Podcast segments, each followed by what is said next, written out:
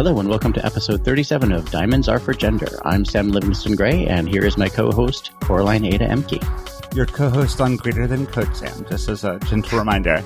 We have an incredible guest today. Emily Gorcenski is joining us. By title, Emily G is a senior data scientist at Simple, but by practice, they are a transgender activist, hockey player, and technologist, passionately working in the intersection of computing and society.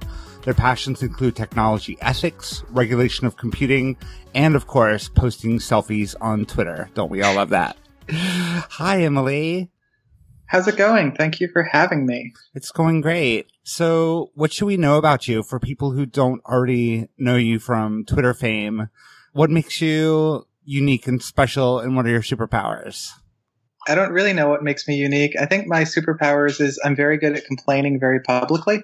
Um, and that's really what my Twitter is all about. But no, I guess the thing that makes me unique is just I've had a very strange kind of career entering tech and um, being in tech. I didn't study computer science. I didn't plan to be a data scientist. I just kind of stumbled into this and along the way have managed to gather a really unique array of experiences that um, have kind of pushed me towards where I am now and what I'm working on.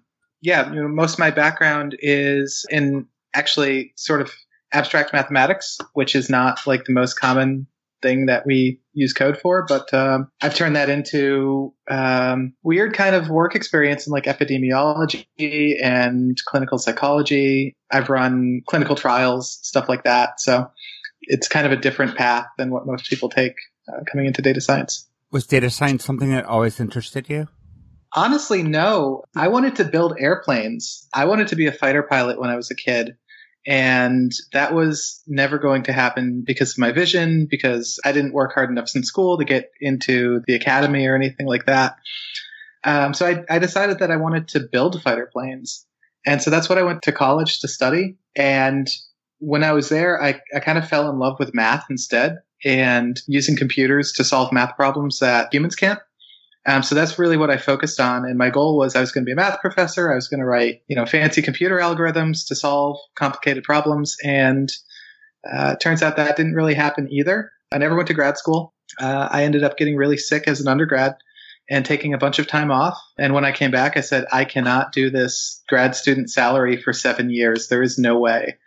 Um, so I, I, entered industry and I did eventually get to work on fighter planes. And it turns out that working on fighter planes is exceptionally boring and it also kind of stinks. And yeah, I realized I was building weapons and just decided that I didn't want to be doing that anymore.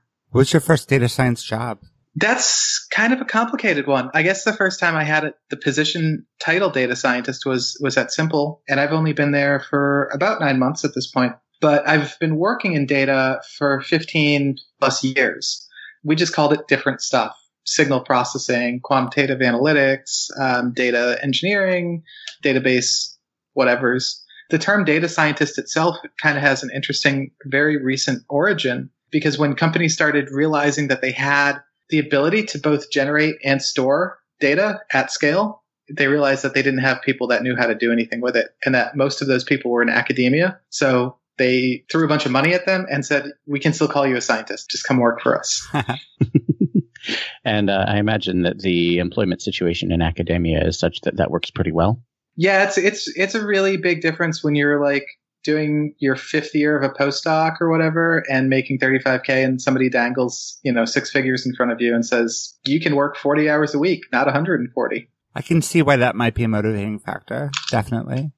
Yeah so one of the interesting things to me about data science, um, I've been interviewing a lot lately, and um, a couple of the companies that I have talked to have data science departments, and I'm seeing a lot more, at least on the gender axis, a lot more diversity in data science than in general tech. Has that been your experience too? That has definitely been my experience in tech oriented companies that have data science teams even my team is uh, very diverse uh, that I work with now.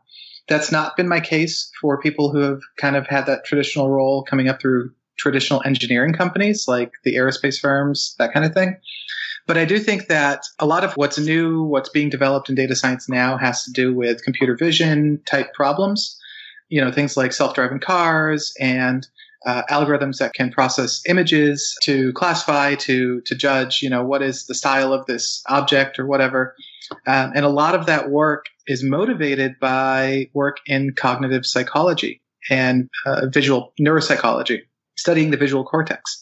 So a lot of people are coming over from that space because they're working with convolutional neural networks there. They're working with all of this technology. They're familiar with the Python libraries. And a lot of them tend to be women. A lot of people that are working in that field in academia are women. So I think there's been some migration from that area. And I think that has helped encourage more women who are very talented to see, oh, hey, there is this t- career in technology that works for me and I can do this. So I'm curious about the role that uh, background and training plays in all of this. Are there multiple career paths into data science? Is it, you know, pretty much straight through math or do you get to recruit from STEM all over the place or what? I think it's STEM all over the place. I know people without college degrees working in data science. I know people with PhDs working in data science. I know people with PhDs in, in psychology. I know people with degrees in, in economics and accounting and all sorts of fields math is one aspect of it, but data science is a really broad field with a lot of different requirements. And I don't think that there is a single best career path to go through. Um, you're not going to do great data scientists if you just hire seven computational mathematicians. They're just going to do the same thing. There's a lot of exploration. There's a lot of diversity needed to get to the answers and the insights that a team is supposed to deliver. That's really interesting. I guess whenever I see data science, I think of Python and statistics. And I have enjoyed Python in the past, and my stats classes that were algebra based were fun, but the calc one was really, really hard for me. And I think that's something that I could do in another lifetime, but uh, that's really interesting to hear. I've only um, dabbled in data science working on machine learning algorithms, but I found it fascinating. But for me, the math was a real barrier because math is definitely not my strong point. You know, it's it's an interesting space because you do need to know some math or at least understand it to understand the output. But the way that data science tools are maturing now, it's like you can be, Uh, I guess the best analogy is like you can be a JavaScript developer and you can be a very good JavaScript developer without needing to know anything about the stack or the heap or, you know, underlying memory models or assembly code or anything like that. You don't need to know all of the intricacies of linear algebra to understand what principal component analysis is. You just need to know this is the output. Here's how I use the APIs. So there's definitely a, a, lot of maturation that is happening within the field. And that is certainly something that has enabled more people to be able to come into data science and, and to do things. Um, the technology I don't think is super mature yet, but it's definitely getting to that point. That's um, pretty much the approach I was taking. The algorithms I, I was using were implemented generally in C, and Ruby's really good at talking to C libraries. And I didn't have to understand the mechanics of what the algorithms were doing.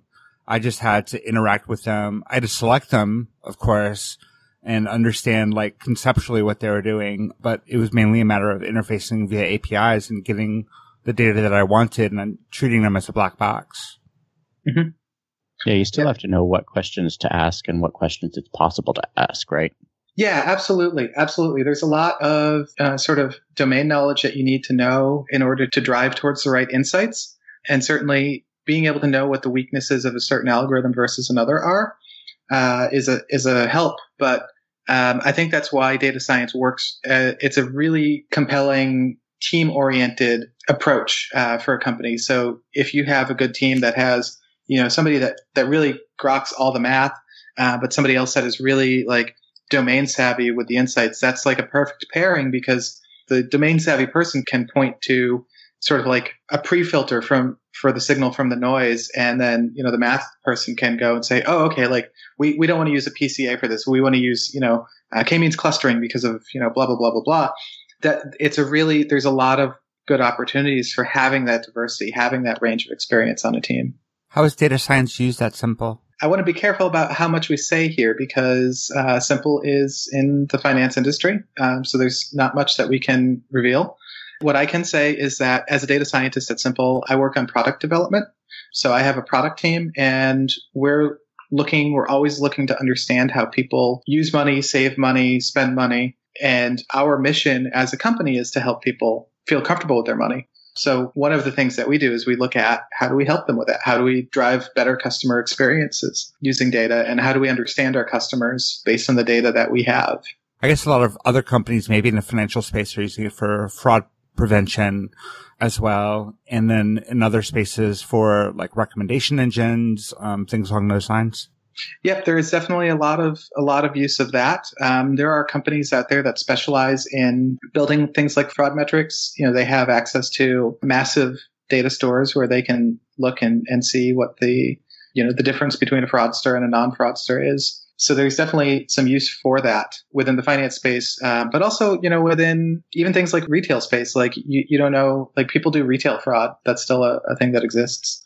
So yeah, there are companies that work on that. That's interesting. Mentioning um, the use of data science in uh, retail, for example, makes me think of my own sort of personal threshold for when it's okay to work at a company. Obviously, you decided that working in uh, construction of fighter jets was was not for you.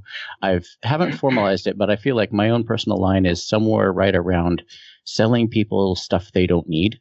I wonder how much you know in the field of data science crosses that particular line, and I guess more generally, are there ethical debates within the field? Are there uh, areas of discussion around that? There are, yes. Data science is, is a field. This is one of my sort of uh, pet passions that has amazing ability to do unintentional harm. There's dozens of case studies out there. Uh, I'm sure you all know Carina Zona. Um, she gives yes. a fantastic talk. Cathy O'Neil has an amazing book called Weapons of Math Destruction um, that goes into some case studies of that. You know, I've done some work in this space on my own, but data, yeah, data science does raise some interesting ethical questions because you're essentially inferring things about a person that may or may not be true that have material impact on what they experience and how they experience your product and how they get to move through the world. So it is a very tricky space to work in. Uh, as far as debates in the field, there are definitely people talking about it, but I want there to be more. I don't think that there's enough talk about are we doing things ethically? Are we able to to use these algorithms safely? Do we have ways to protect users from harm? I do a lot of work in tech ethics, and the way that I define it is that ethics is about the analysis of risk and the mitigation of harm. And that is something that comes from my experience working in medical devices and in doing clinical research. And it's not about never doing the wrong thing. It's not about getting 100% accuracy. It's about making sure that we have, as a team or as a company or as technologists, established transparent practices for assessing what the harm profiles are, taking steps to mitigate them, and having a framework for remediation when those things do go wrong. And I think that data science needs to do a lot better at that. So with medical devices, I guess there's the sort of obvious case of the machine that delivers uh, orders of magnitude more radiation than it should because of a programming error. But how does that come up when you're doing data analysis? That was Therac 25 for anyone that wants to look that up in Wikipedia. Um, that was device back in the uh, early 1980s. It ended up killing four people. When we look at data, there's all sorts of ways that we can learn from that case study. One of them being that a, consequence of Therac 25 and medical device regulation is that in order to put software on a medical device, depending on its risk profile, you don't have to go through the specific process, but you have to do a failure analysis. If you don't do a failure analysis, the FDA will not allow you to sell a medical device. Data science could really benefit from that. And there's a, a, a process called FMEA. I believe it stands for Failure Mode Effects Analysis. And it's a really fascinating thing that I really wish that we could do more, just not just in data science, but software engineering in general, where you basically gather your team, you go through this brainstorming session, and you think of all of the ways that something could fail. It could be something like somebody pulls the plug out, somebody drops their phone, whatever. And then you rank each one of those failures on three axes from one to 10. The first being the severity of harm, so what goes wrong if this failure happens? Like what is, like how severe is, is the harm given that it occurs? Uh, what's the probability of harm if it happens? So say you, your failure is that your battery um, explodes. Well, what's the probability that harm happens if, if the battery explodes? Well, that might be like, you know, 100%, right? But if, if it's, you know, the power goes out, that harm might be like 1%. Like it's, it has to be like a confluence of factors in order for harm to actually occur. Um, so you have the, the probability of harm, the severity of harm, and then the important one is the detectability of harm if it occurs. So how do you detect the failure if it occurs? Uh, so in medical device, a great example for this is say you have an IV monitor and your failure mode is the power cord. Somebody trips on the power cord. What's the detectability? Like the severity of that could be very severe. Like if the pump stops pumping medicine, person might die. Uh, so the detectability, how do you detect if the power cord is out? And if you're just des- designing the device, you might be like, oh no, that's that's bad. Like it would be almost impossible. So that's going to be like a nine or a ten. Um, so then you go back through your your design process and you say, okay, this is a really bad score. Let's build in a failsafe. And so the failsafe that we have in hospitals is if the power goes out for an IV pump, it makes an audible sound. It starts beeping really loudly, really annoying, using a battery backup. That takes that detectability score from like a nine down to like a three. And so that's kind of a process that we could learn from in data science and software engineering in general. Like, okay, what is the ways that this algorithm could fail and harm people? Well, maybe it gets trained on bad data. And so now you have an algorithm running in the wild and it adapts to bad data.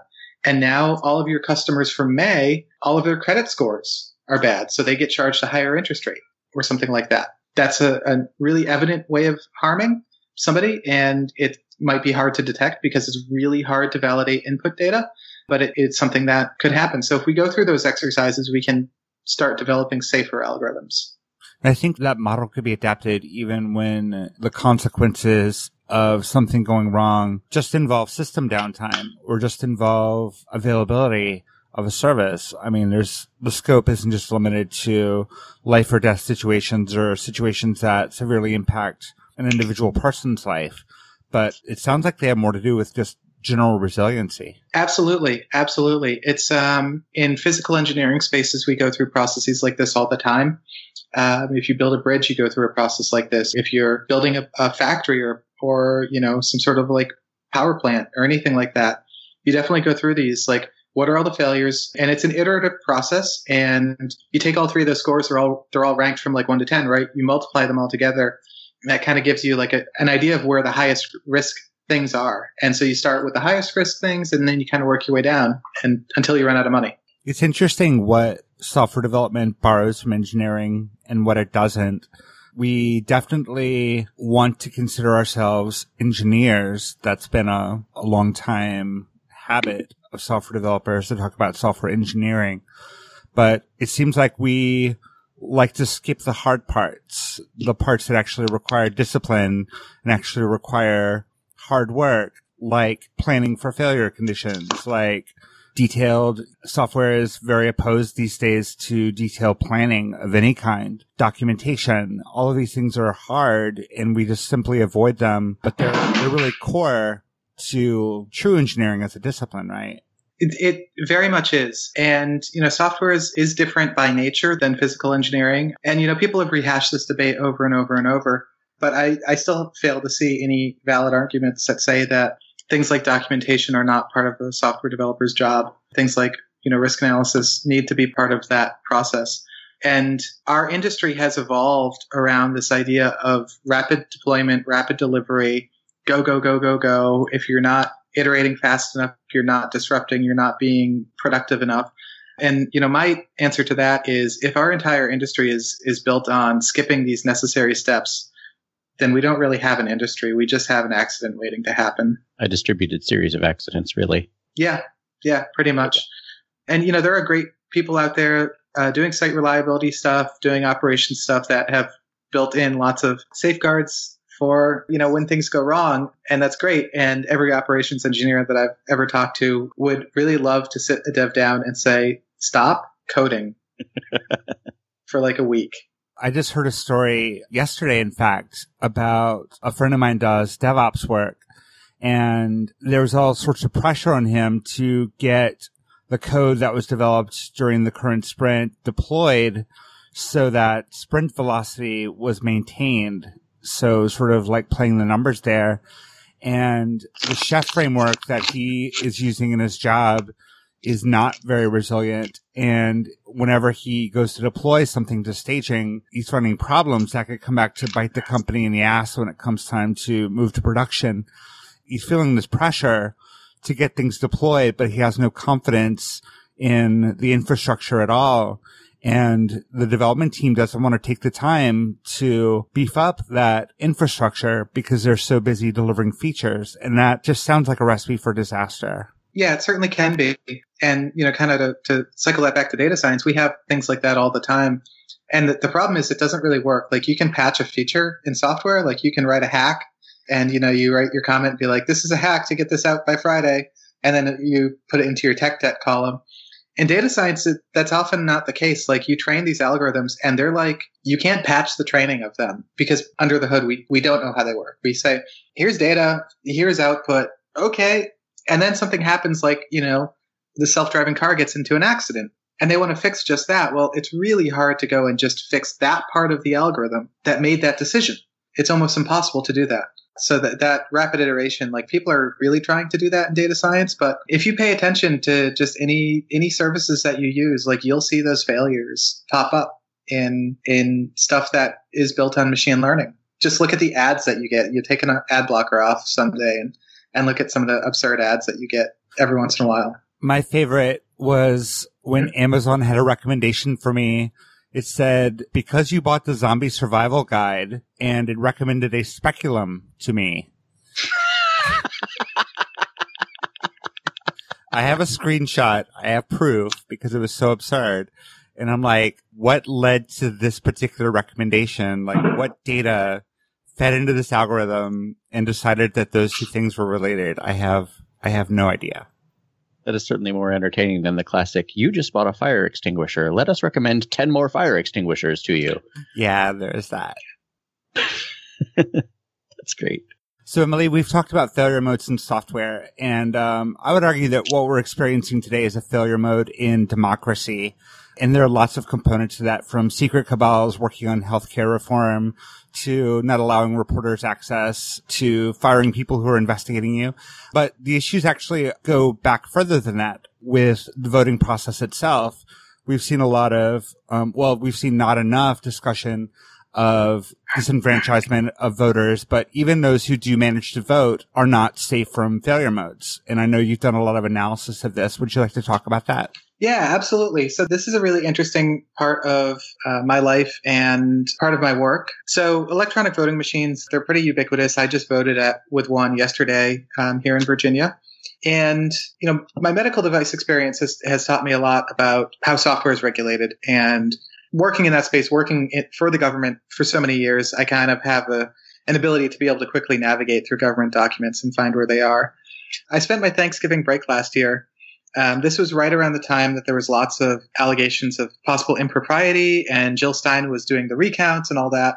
So I decided to look into voting machines and to see if they're regulated by the federal government and to what extent they are and what the software process is. And what I ended up finding was that, and some other people have looked into this prior to me doing so, but I found that they aren't actually regulated. There's a set of voluntary guidelines that are out there. It's up to the states to decide to what extent they implement them. And several states, I believe that there are 12 states don't implement or don't mandate any certification process. And then there are some that, that require full compliance to the, is it VVSG? I forget exactly the acronym, the um, voting standards uh, for voting machines. Um, so I, I, dug into this and I went through and I started reading the test reports. So these manufacturers, in order to to get them certified, if you know they don't have to do certification if they want to use them in say Michigan, which doesn't require anything. You can just sell a voting machine to Michigan. They'll be like, great, this is awesome. But if you want to do it in a state that does have requirements, you have to go through this process. You have to have independent labs accredit the entire machine, not just the software, but the hardware. They want to check to see if things like, do they work in, in proper humidity, like high humidity? How, how much force does it take to break open the box? That kind of thing to, to get to the paper ballots. All sorts of, of stuff. Part of that process is reviewing the software. And so I started looking into the software review process and found that it is nearly non existent. It is effectively the same as running software through a code linter. The things that they're looking wow. for are things like line length violations, they're looking for do functions have too many arguments? Is nesting too deep? There's no auditing of the vote handling pathways. There's no security audit mandatory. And in many cases, the inspectors do not actually review the source code itself. They only review the comments. Wow. Uh, wow. Yes. Okay. There are a small handful of companies that build voting machines. There are a small handful of labs that test them.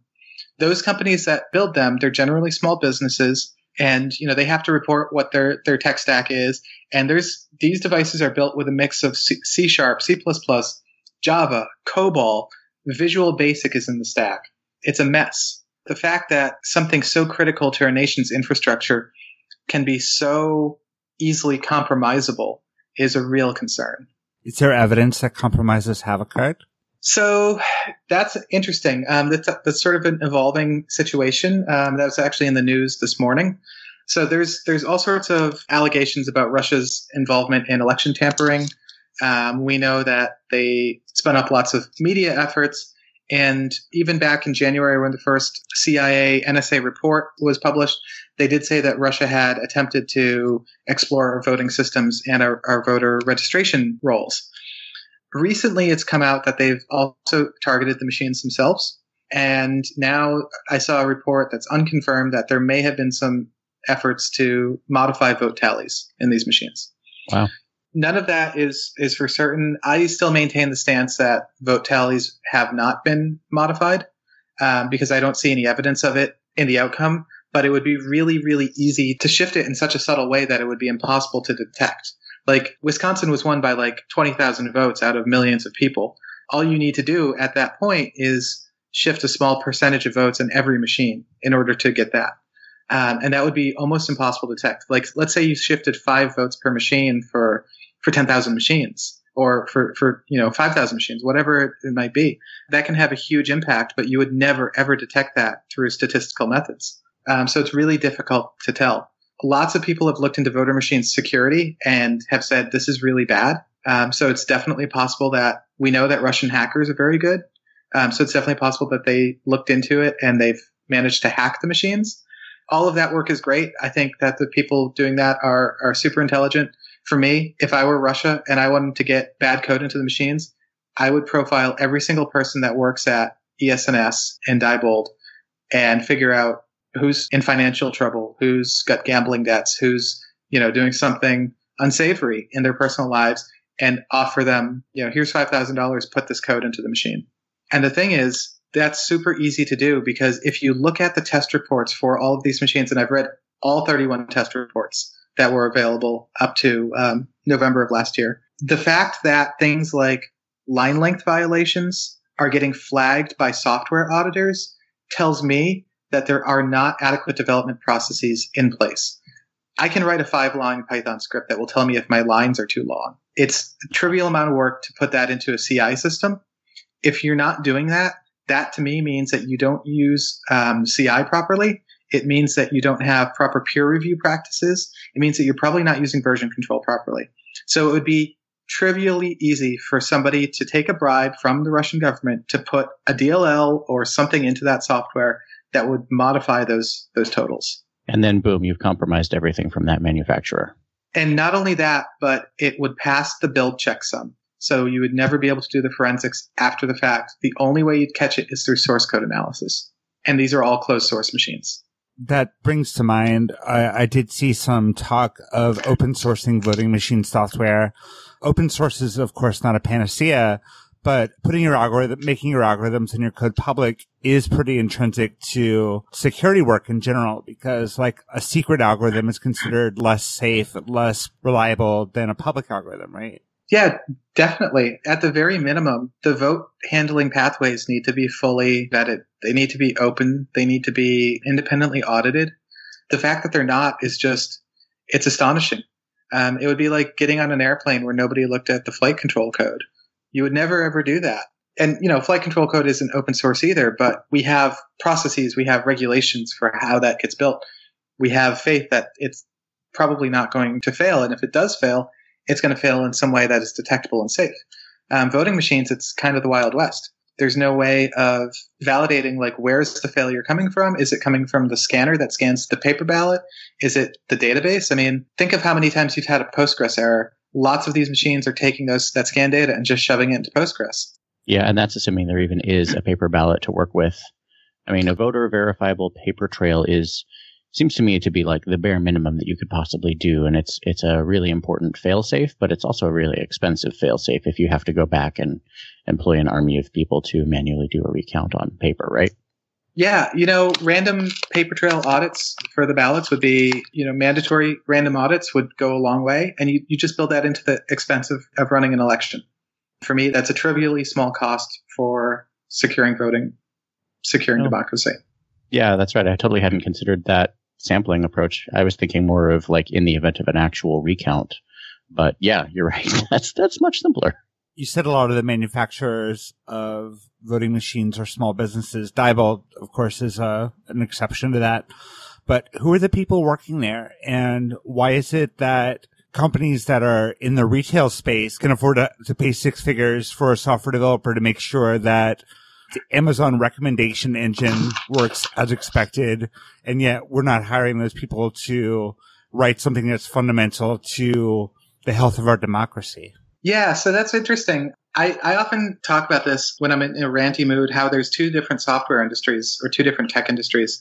Um, there's the one that we're probably most familiar with, which is, you know, web focused and very public and, you know, Silicon Valley and, and ping pong and beer and all of that. And then there's another tech industry, which is the offshoot from engineering, the offshoot from your typical, like your GEs and your Lockheeds and stuff like that. And I think that those companies still have a strong recruiting pull. Those industries don't overlap a lot. You can talk to a 20 year Java developer and have no idea what they're talking about. And likewise, they would, you would tell them about all sorts of deployment scripts and like, I'm using Chef and Puppet. And they'd be like, I don't know what you're talking about. And you could even be writing in the same language. You could be writing in a lot of the same technology. So I think that companies like voting machine companies, you know, I'm sure that their software developers are very good, but culturally it's very different. It doesn't have the same Silicon Valley mindset. It doesn't have the same, they're still rooted in, in very much the old top down waterfall management processes for the most part. Um, if you look at some of the Glassdoor reviews for some of these companies, employees report things like documented bugs being uh, left into production, even if they're they're possibly fatal bugs um, because they don't want to go through the expense of re-auditing the software.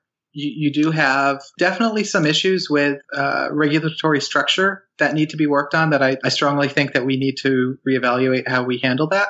But yeah, it's it's a different world, and I just think that a lot of the praxis that we've developed has not translated over there. I would um I would actually argue I started software development in the 90s and I grew up with waterfall basically. And I would argue that voting machine software is probably well suited to waterfall development if you can handle the expense of waterfall development because waterfall to me brings up like very specific requirements, tests for very specific requirements, lots of planning, lots of documentation.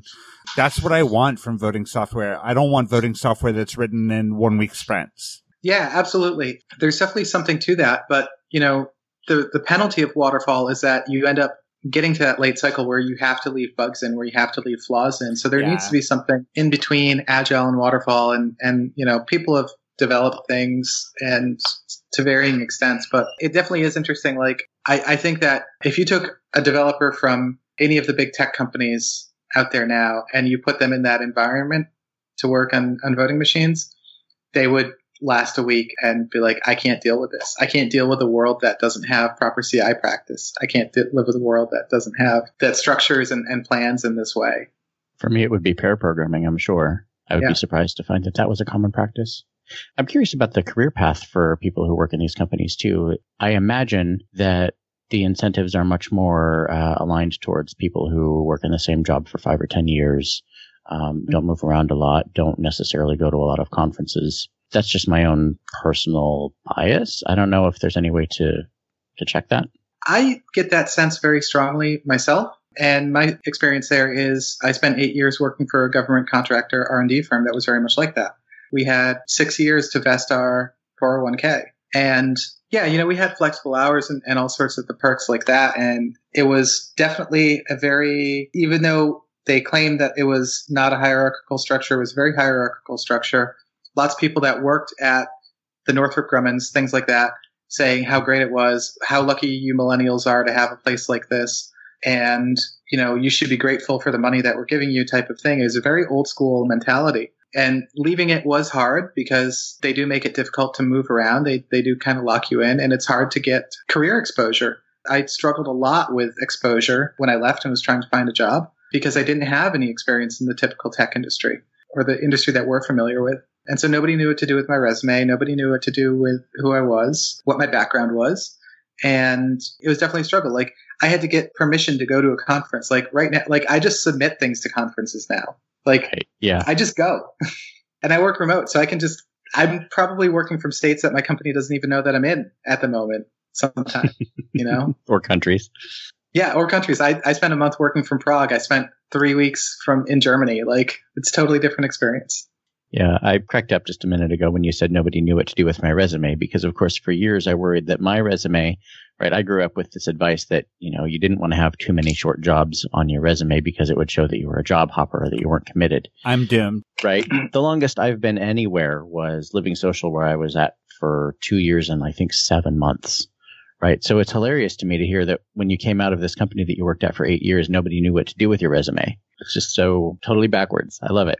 It's yeah, it's definitely I don't know if it's a generational thing or, or what, but it is there's definitely some polarity in that space. And yeah, I think kind of wrapping cycling back to the voting machines, you know, I don't know anybody that works for them. I don't want to slander uh, their business or their their developers or anything like that. But when you read what they have to say Gla- on uh, Glassdoor and um, when you look at just the evidence that's out there, you can see the manifestation of a very different form of development thought.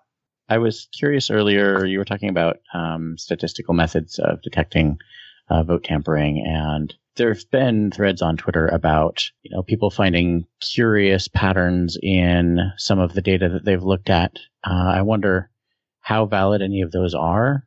Uh, how would you be able to tell if you know votes looked weird? If you were to ask five different statisticians, you'd get ten different answers. I think it's- Probably. it's- yeah, probably. I think it's very difficult. I don't. I don't know what method I would use. Um, I don't know how I would go about doing that, looking at that data. But there is interesting stuff out there. You know, it's easy to get into a trap when you see things that tell you things that you want to be true.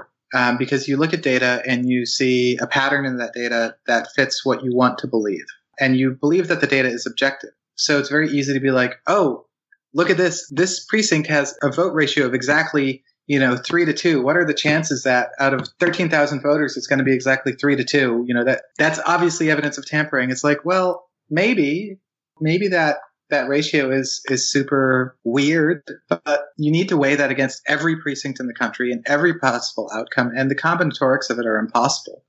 And then you also have to weigh it against the fact that like you expect Russian hackers to be so smart they can remotely break into our voting machines software when these things sit in the basement of the community center in the middle of Peoria or whatever like that, that they have Powered the off. intelligence, yeah, powered off, that they have the intelligence to do these massive cyber, uh, you know, hacking, whatever operations and not the intelligence to like buddy up the vote numbers so it doesn't look like a perfect ratio. Come on. Like Is there value in they're not opening? amateurs. Yeah. Is there value in opening that data up and, you know, putting it in the open and, and sort of throwing it at interested parties who are able to do that data analysis and maybe don't have the same bias toward, yes, this looks like exactly what I was expecting? there are some people that do that. I don't know if, if voting data is made public universally, but there, there definitely is are people that do that. Um, open government people do a lot of that work. There's definitely efforts to do that. It's just it's very difficult. It's not like you know these things aren't storing data in nice JSON blobs. It's very messy. It's very hard to reconcile system to system, precinct to precinct. So yeah, people are definitely working in that space, but I think it would be great if we could invest some time, money, and energy into that. But we are not currently at that place. Um, Yeah, I don't even know where that money would come from. Federal government would be ideal. So, but there is value in doing statistics in the open and data analysis in the open and science in the open. Yeah, open data and open science is, is an amazing nascent field. There's a lot that's happening in that space. I'm actually giving a talk uh, soon about the role of open science and open data. And it's kind of an interesting corollary to open source technology. There's a lot of similarities and there are some key differences in, in how we approach it. But yeah, it's not necessarily universally true that the more data, the better, because not all data really needs to be in the open or should be in the open. But the more people that can independently assess the data and the results generally tends to be better. Is that basically a variation of uh, many eyes make all bugs shallow? Yeah, pretty much in a sense. What it really does is it expands the process of peer review and it challenges the uh, traditional academic model of peer review. And in doing so, it allows for better processes to be developed on how we review science, how we promote science, how we cite science.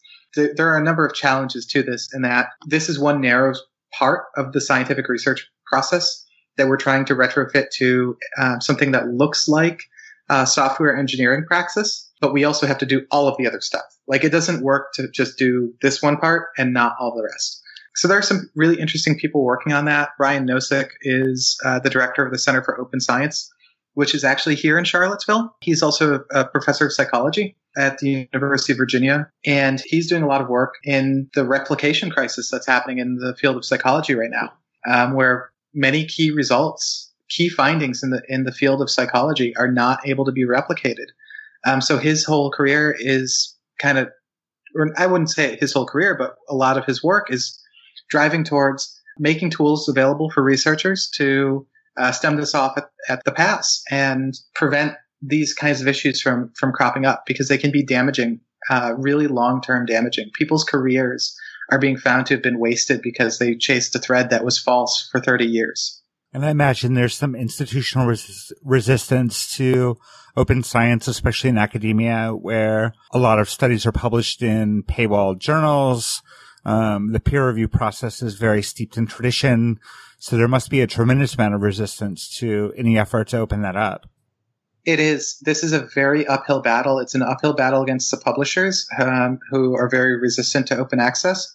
It's a, a barrier to the tenure model in academia, and it's certainly a big a big challenge for uh, getting people on board with uh, how to verify uh, data. But what's happening is there's more and more success stories that are coming out of out of this model um, that are making it really compelling. Like, there's still some people that doubt that there's a replication crisis in psychology to begin with, but the evidence is leaning against them.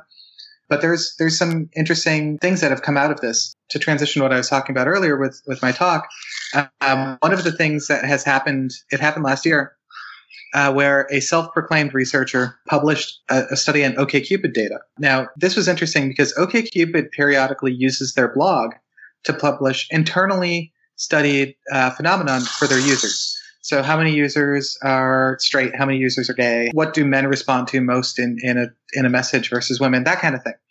So, what happened last May was that uh, somebody dumped a bunch of data and studied a bunch of OKCupid users, and uh, this got publicized uh, on Twitter. So we took a look at it, and I was one of the first people to actually take a look at this data because I was bored and I was leaving my job and I didn't have much to do. So I was like, it's great.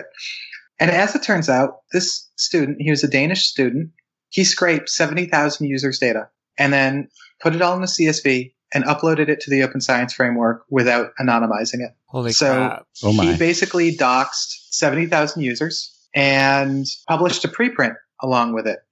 And reading the preprint, it was even more heinous.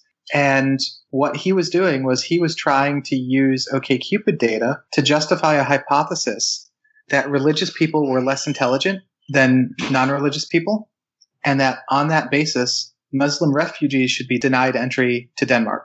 So he was using this this open science framework to justify a, a, a really phony psychology study with really racist objectives. And in doing so, he violated research ethics. He violated just the scientific method in general. And he actually violated European privacy law in the process, allegedly. I don't know what the results of that investigation were. But also, it had a lot of ripple effects because it brought up the question what is the role of the repos in protecting user data? What is the role of the repos in ensuring that research is done ethically? And so what happened was I looked at this this report and I wrote up a blog post and shared my findings and a couple other people looked at the report and, and came up with similar uh, analyses that the research was unethical, it was wrong, it was immoral, um, and that, by the way, don't dox 70,000 users. What the hell is wrong with you? And in receiving this criticism, he tried to hide behind this wall of, but I've made my research open.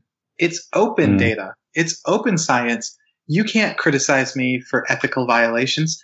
I have liberated the data to the world. And that becomes an interesting question because that's an ethical dilemma. Like, we want to liberate data, we want to make things open, but how far is too far? And when do we draw that line? It's a really fascinating thing that I thought was a very small thing when I got into it. And it has, it ended up turning into being a huge story in the open science kind of world that ended up changing policies on how the repos act. And when you say the repos, you mean the uh, open source data repositories that are yeah. hosting all this stuff? Okay. So Open Science Framework is, is one of them run by the uh, Center for Open Science, and there are a couple others out there. And it's remarkable to me, even with mm. data that has been scrubbed and anonymized, there was a study that I remember hearing about on NPR last year about some company that released demographic data that was supposedly anonymized and someone actually went through the data and was able to identify individuals just based on the demographic characteristics. And I know for me myself personally, if you know my first name and the fact that I'm transgender and I live in Chicago, you can find out everything you want to know about me. Yep, same thing with me. It's really interesting. There's people that are experts on de-identification, and it's a it's a hard problem, and it's an interesting problem because HIPAA requirements have anonymization requirements, and there's a question of like, at what point is are we doing good enough? At what point do we just say, okay, the statist- the statisticians will always win? right. So probably, probably. What about data that's deliberately tampered with? What kind of impact can that have? Yeah, that's an interesting problem in the science world, that's not a new problem. You know, falsifying data has is considered to be a grievous ethical violation of every academic principle. Uh, and science has certainly dealt with this for years, decades. Uh, well, actually longer than that. But it's interesting in the machine learning world because you have algorithms that are very sensitive to training data. And yeah, you can really screw with an algorithm by giving it a bunch of false data and people are doing that. People are, we know that there are, are hackers out there that are wanting to take advantage of algorithmic systems. And so they, they flood them with bad data in whatever way they can, knowing that that system will adapt to that bad data and give them favorable outcomes in return. Uh, you can argue that high frequency trading is doing just that legally, but yeah, I mean, definitely people are absolutely positively doing this people are spinning up Lambda instances on AWS and throwing data at systems at scale to do this. So what end? I mean, can you give me an example of, of a consequence of something like that? You know, search engines, they, they adapt to whatever's being linked to the most, that kind of thing. So people will use this knowledge to spin up pages that have these links and wait for Google to index them and then take them down so that they can bubble up a site to the top. That's part of how like the fake news stuff worked where stories would happen. And if you know that the story is about to break, you can pre-populate all of that so that when Google, when people Google like, did Hillary's emails expose her or whatever, you've already forced the link that you want to be at the top to the top.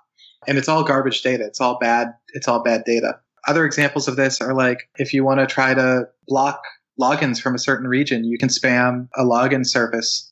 It could be a financial institution. It could be a medical institution knowing that their systems will look at the, that traffic and start denying traffic from that region. So if you wanted to lock somebody out of, say, their investment account, you could do that if you knew that uh, the login systems for that institution were using machine learning to try to squash denial of service attacks, that kind of thing.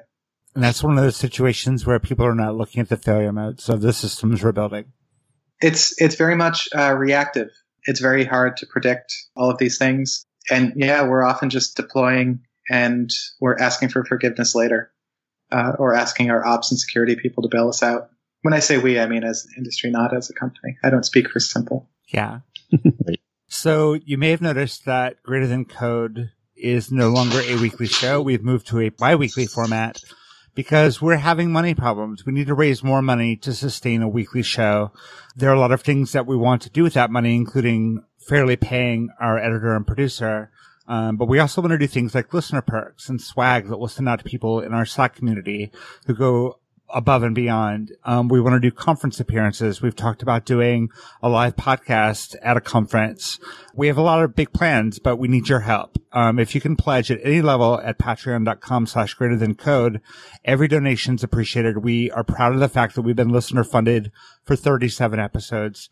We're also open to corporate sponsorships. If you, your company cares about the things that we're talking about and wants to invest in the kind of conversations that we have, they can go to greaterthancode.com slash sponsors. And um, please talk to your companies about this. We want to continue delivering great content and have the conversations that no one else is having, but we definitely need your help to do that.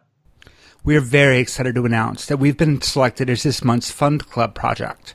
Each month, Fund Club emails members their new pick, a project, initiative, event, or organization focused on diverse communities and technology. Members give $100 to that month's selection. Fund Club doesn't manage your money or ask for it up front. You submit payment directly to the recipient project. Fund Club so far has raised nearly $200,000 for projects like ours. We are so delighted to join the ranks of projects that Fund Club has helped, including TransHack, People of Color in Tech, I Need Diverse Games, Write Speak Code, and Mother Coders. If you want to sign up for this amazing program, you can find more information at joinfundclub.com. I think we can go to um, reflections then. Um, so reflections is when we look back at the conversation that we've had and talk about what was particularly salient or a call to action or in some in any way made us think. And um, I'll go first. I think the what you talked about with the brainstorming sessions to consider all the ways that something can fail, um, ranking failures on severity of harm, probability of harm when a failure occurs, and detectability of failure and harm if it occurs. That's something that I want to personally work at to bring to the projects that um, that I work on at work and outside of work. That kind of thinking, that kind of systems thinking, and planning for bad outcomes, as we discussed, is not something that, that happens often enough in our field. And it should. So I think I'm going to do what I can to institute practices like that at my next job. So thank you for that. Well, I'm definitely going to have to go back and listen to this entire episode again because I have a feeling there was a lot that I'm going to learn when I do so. Our conversation about what it's like to work in, uh, say, a military contractor or what it might possibly be like to work for somebody making um, election software. Uh, was really an interesting and useful reminder to me that the the world that I live in and the kind of software development practices that I take for granted really are extraordinarily niche, uh, more so than I like to think about. And uh, so I'm going to have to contemplate what it might take to bring some of these practices that I find useful out into the broader world, and you know, at the same time, what I might find of value in what I think of as the dark programming universe that might be useful to me. So thank you. Yeah, no problem. I like reflecting on that dichotomy when I'm at tech conferences because tech conferences tend to be really decadent, um, especially the big ones. I was just at JSConf in Berlin and it was like they had like this wild opening sequence and you know, flashing lights and, and drum and bass. And it was just really extravagant and interesting. And it was such a difference from coming from that academic corporate world where conferences were like in the banquet hall of the Holiday Inn outside of the airport. And it was everyone wore a suit and tie. And it was the same people that have known each other for 30 years and the same grudges that go back 30 years. For me, uh, it was a really stark difference between the industries. Um, and I like to reflect on it when, when I'm in that because it's like obviously I prefer the decadence and the and the dance music, but um, it was an interesting path for me to get from from one place to the other. Well, thank you, Emily. This has been a really fascinating conversation, and uh, I've really enjoyed getting to talk to you for a little bit more than we do on Twitter. And uh, to our listeners, thank you again for sticking with us through another episode. I hope that you have learned something as well, and uh, we'll be back at you in two weeks. Bye, everybody.